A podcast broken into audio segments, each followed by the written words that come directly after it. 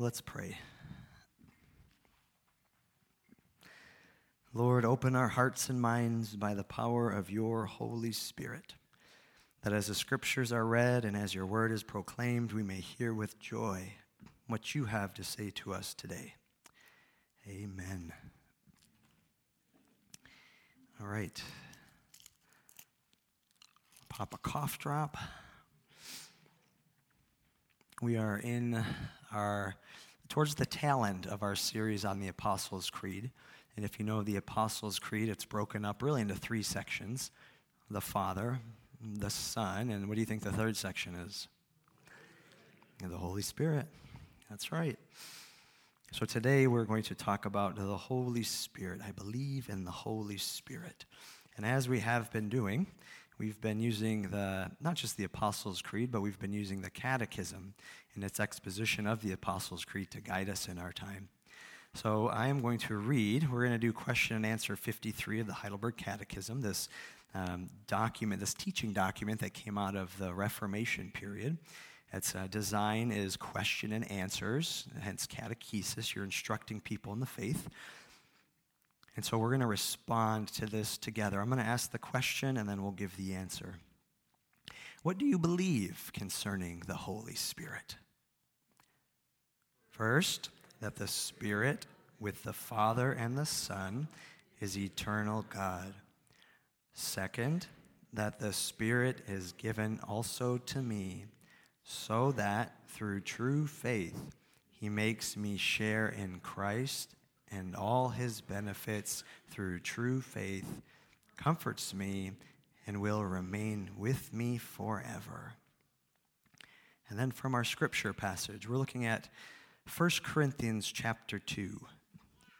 1 Corinthians chapter 2, 16 verses.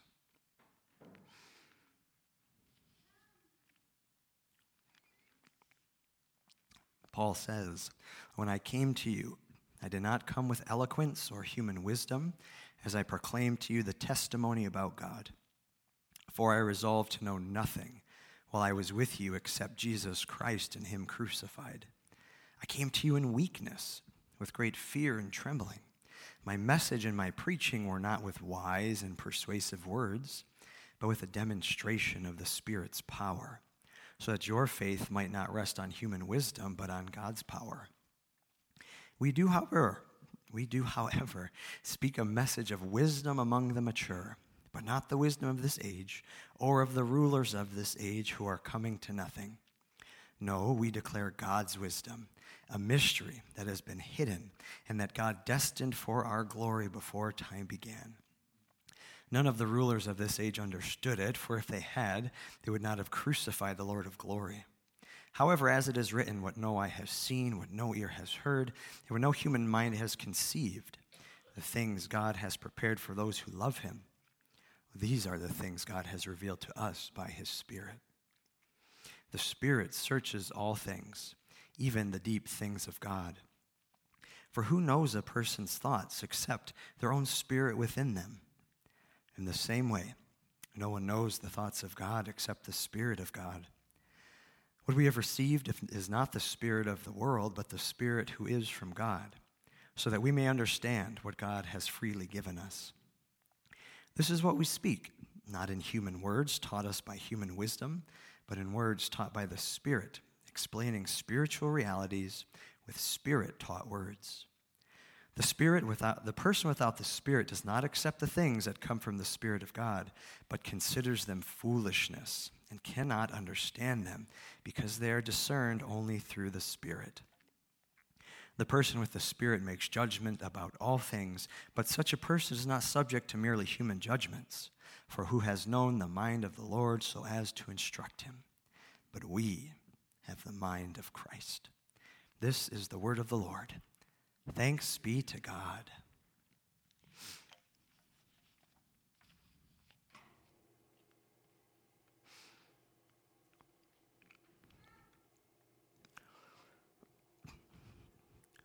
In, uh, in 2012, I'm going to get really personal here. I'm gonna, we're going to come down on the, the floor. We're going to be on the same level. Oh, does that make anybody feel uncomfortable? Maybe a little bit, yeah. It's bright light. in 2012, there was an expedition off the coast of Japan, and they were seeking to film one of the, one of the rarest, one of the most elusive deep sea creatures known the giant squid. Now, for hundreds of years, people's imaginations have been captivated by this creature who, in sea legends, is commonly referred to as the Kraken. Now, if you, if you think back maybe to some pictures you've seen in some history books or, or mythological things, it's, it's uh, this, this giant squid like creature wrapping its tentacles all around a big ship. Now, the, the problem is that this creature lives, its habitat is thousands of feet underneath the ocean's surface. So, not only is it hard to study, this creature is hard to find. It's hard to see. How do you, how do you interact with a creature in its natural habitat when it lives so far down under so much water weight in total darkness? You need a brilliant mind. You need something to help you bridge this gap. Well, there was a, a marine biologist, an oceanographer named Edith Widder, a bright, a very bright scientist.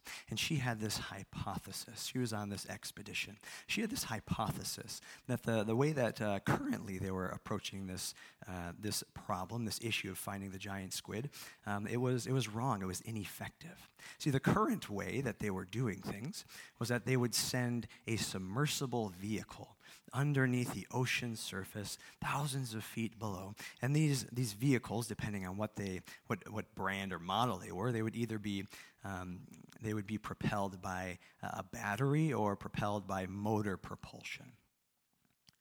And her hypothesis was that instead of attracting them by this noise that these machines are making, well, they are, they are actually scaring away these creatures. And so what she did her hypothesis was let us send a camera, just, just a battery operated camera attached to a platform. Let's send this down underneath the water without any sort of propulsion. And let's attach this camera to a float at the, the surface of the ocean. And we're going to attach it by a cord a couple thousand feet long. And we're going to let this camera just drift with the ocean currents.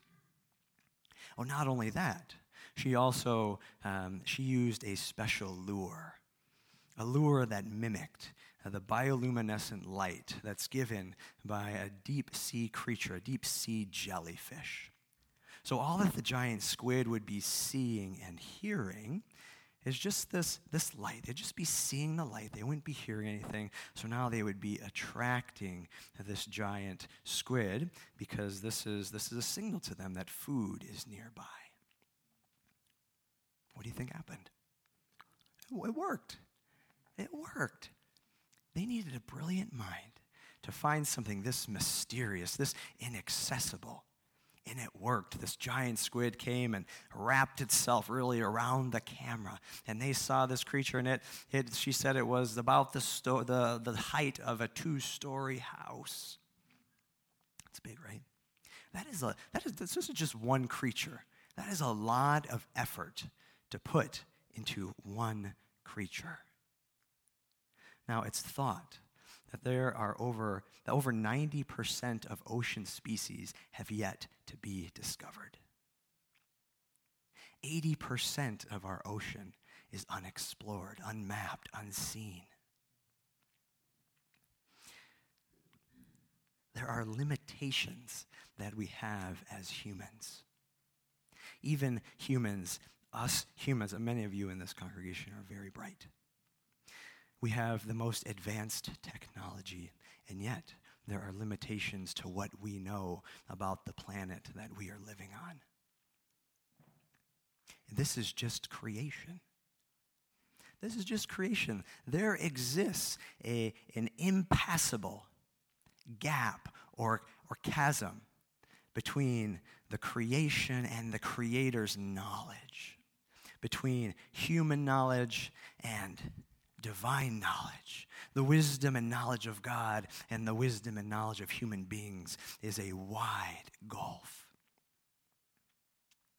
Now, while we while we have yet to set eyes on certain parts of the ocean depths. We're told in Scripture in Isaiah that God measures the waters in the hollow of his hand. Now, while we are limited in our study of the solar system, by measuring light that we receive from stars, we are told again in Isaiah and in Psalm 8 uh, that the Lord, He measures, He, set, he marks off the heavens with the breath of His hand. He is the one who set the moon and the stars in place. He is the one who calls each star by name. Now, who in here knows the mind of their spouse? Who in here knows the mind of their children? Who in here knows the mind of their parents? People that we interact with on a regular basis, people that we've grown up with, that we live with, our best friends. If we do not know their mind, how are we to know the mind of the one who created us? Who in here is struggling in a relationship? Who in here is confused about what is the next right move to restore this relationship? Well, if we don't know how to restore human relationships, how do we expect to know what it takes to restore this relationship that we have with the one who made the universe? There is a divide between human wisdom and the wisdom of God the humbling truth. The humbling truth for us is that there is a wisdom that is hidden from us. Paul calls it a mystery. For all of our advances in science, for all of our determination and grit to keep digging and to keep researching and to keep investigating, there is no magical school bus that we can shrink down and send, send to explore the mind of God.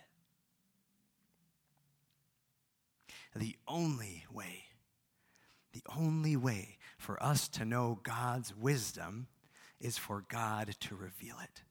For God to bridge that gulf, that gap, that huge, insurmountable divide. Well, and thanks be to God that He does it. Thanks be to God that he, he desires to unveil, to reveal His wisdom to us. And He does this through the power of the Holy Spirit. I believe in the Holy Spirit. This is our confession. These are the words that we use as we professed our faith together. I believe in the Holy Spirit. But what do we believe about the Holy Spirit? Who is the Holy Spirit and what is the work of the Holy Spirit?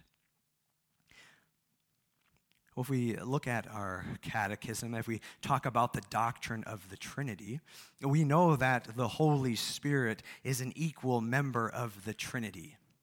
The Holy Spirit is co equal with the Father and the Son. The Holy Spirit must be co equal because the Spirit knows the mind of God. The Spirit knows the deep things of God. And as Paul says, who can know the mind of a person except for that person's spirit? Who can know the mind of God except for the Spirit of God? The Spirit is eternal God. But we also know that this is a personal being, that this is a personal God. This is not some impersonal force. Now, I don't know if you, I don't know if this was a, a question that you had uh, as you received the, e- the weekly email. Maybe some of you know where I'm going with this.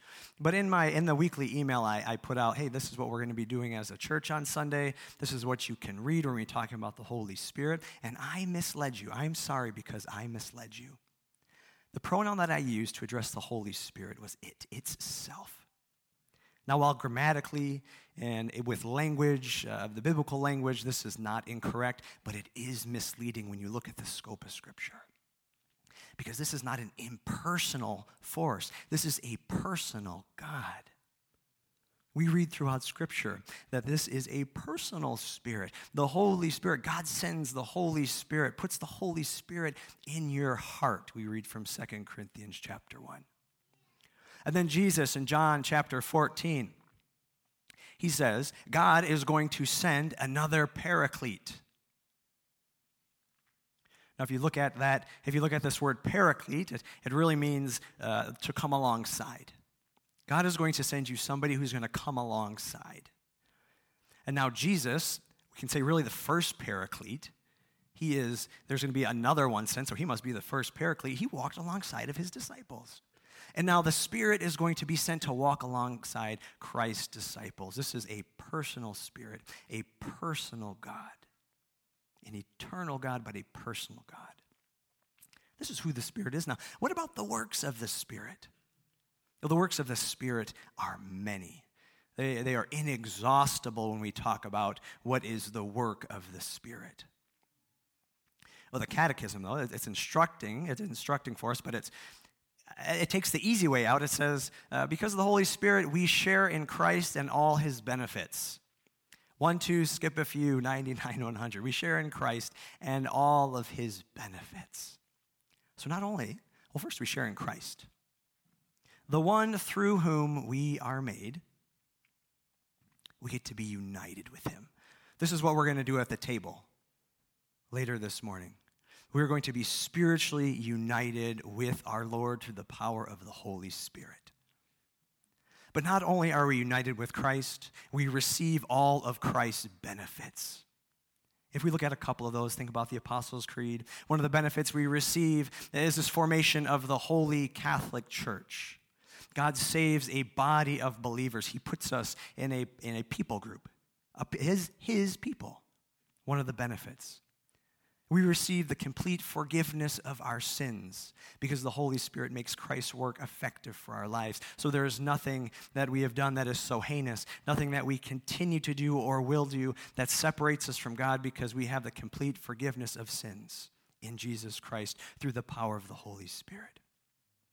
We are promised, we are guaranteed that we will, after this life, our bodies will be resurrected and that we will experience everlasting life with our Lord in joy. The works of the Spirit are many.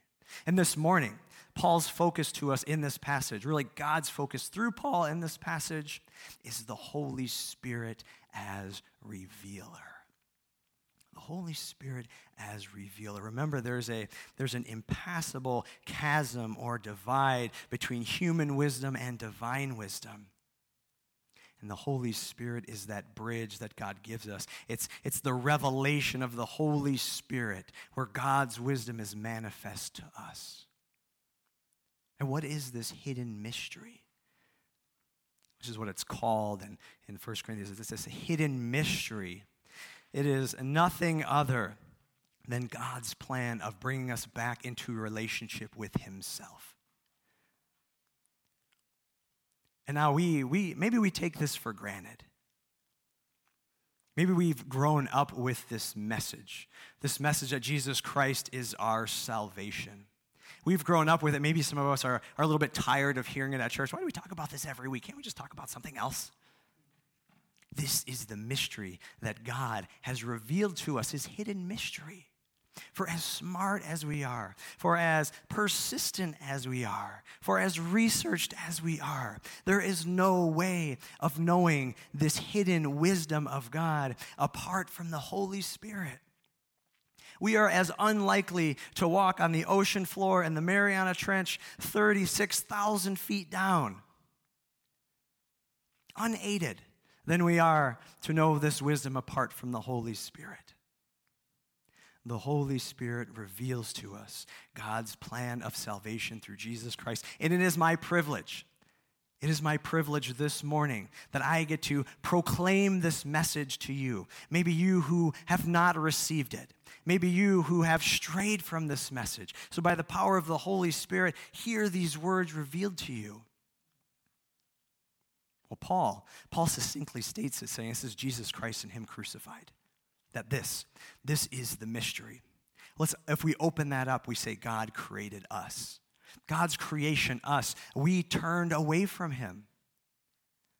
We turned away from him and we became his enemies. But God in his love for us, in his commitment to us. God himself came down to us in the flesh, skin and bones, just like us was Jesus Christ walking the earth. And Jesus Christ lived the perfect life that we were supposed to live. He was completely obedient to all of the Father's commands. And what happened to him? They killed him. They killed him. The Roman leaders, Roman soldiers, the, the Jewish leaders, they thought this they thought this was unheard of that this man claimed to be God. The brightest minds of the day, the strongest bodies, they could not comprehend this wisdom and this knowledge of God. They thought this was foolishness, and so they crucified the second person of the Trinity. But in his wisdom, in God's wisdom and in God's power, he raised this man up from the dead on the third day. This man, he ascended into heaven and is now seated at the right hand of the Father in the place of utmost power, where he has defeated sin and where he has defeated death and life. True life only comes through him. It is not by our investigation. It is not by our diligence. It is not by our research. It is not by our work. It is only by Jesus Christ and his work that we receive true life, and this only comes to us through the revelation of the Holy Spirit, something God chooses to give us in his grace and in his mercy.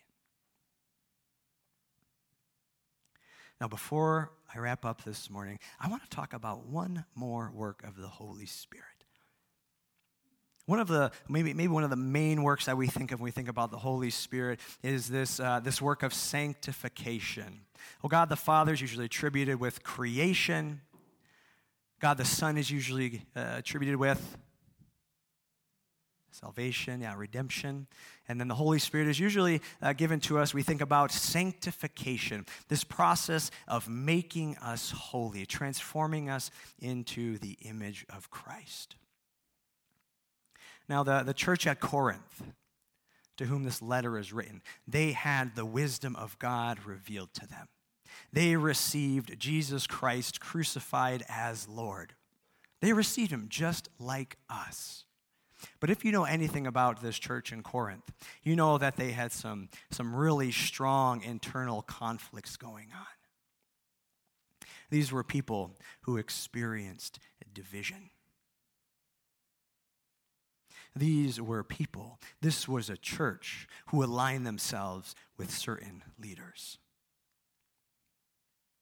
This was a church where the haves put themselves above the have nots. This was a church of immorality. This was a church, we could broadly say, of immature belief. Remember, these are people who have that same wisdom, who have that same revelation that Jesus Christ is the one who saves. So, what God does through Paul is he takes him back to the foundation. He says, But you, but you, you do not have the wisdom of this world. You have a different wisdom. He says, You have received the wisdom of God. He says, You have received the mind of Christ. You have the mind of Christ. It's more than just words, it's more than just doctrine, it's more than just being able to recite something. It's more than just making sure we have a, have a certain appearance when we walk through those doors. You have the mind of Christ. This is an apprehension. This is a grasping. This is a holding onto the word that is the cross.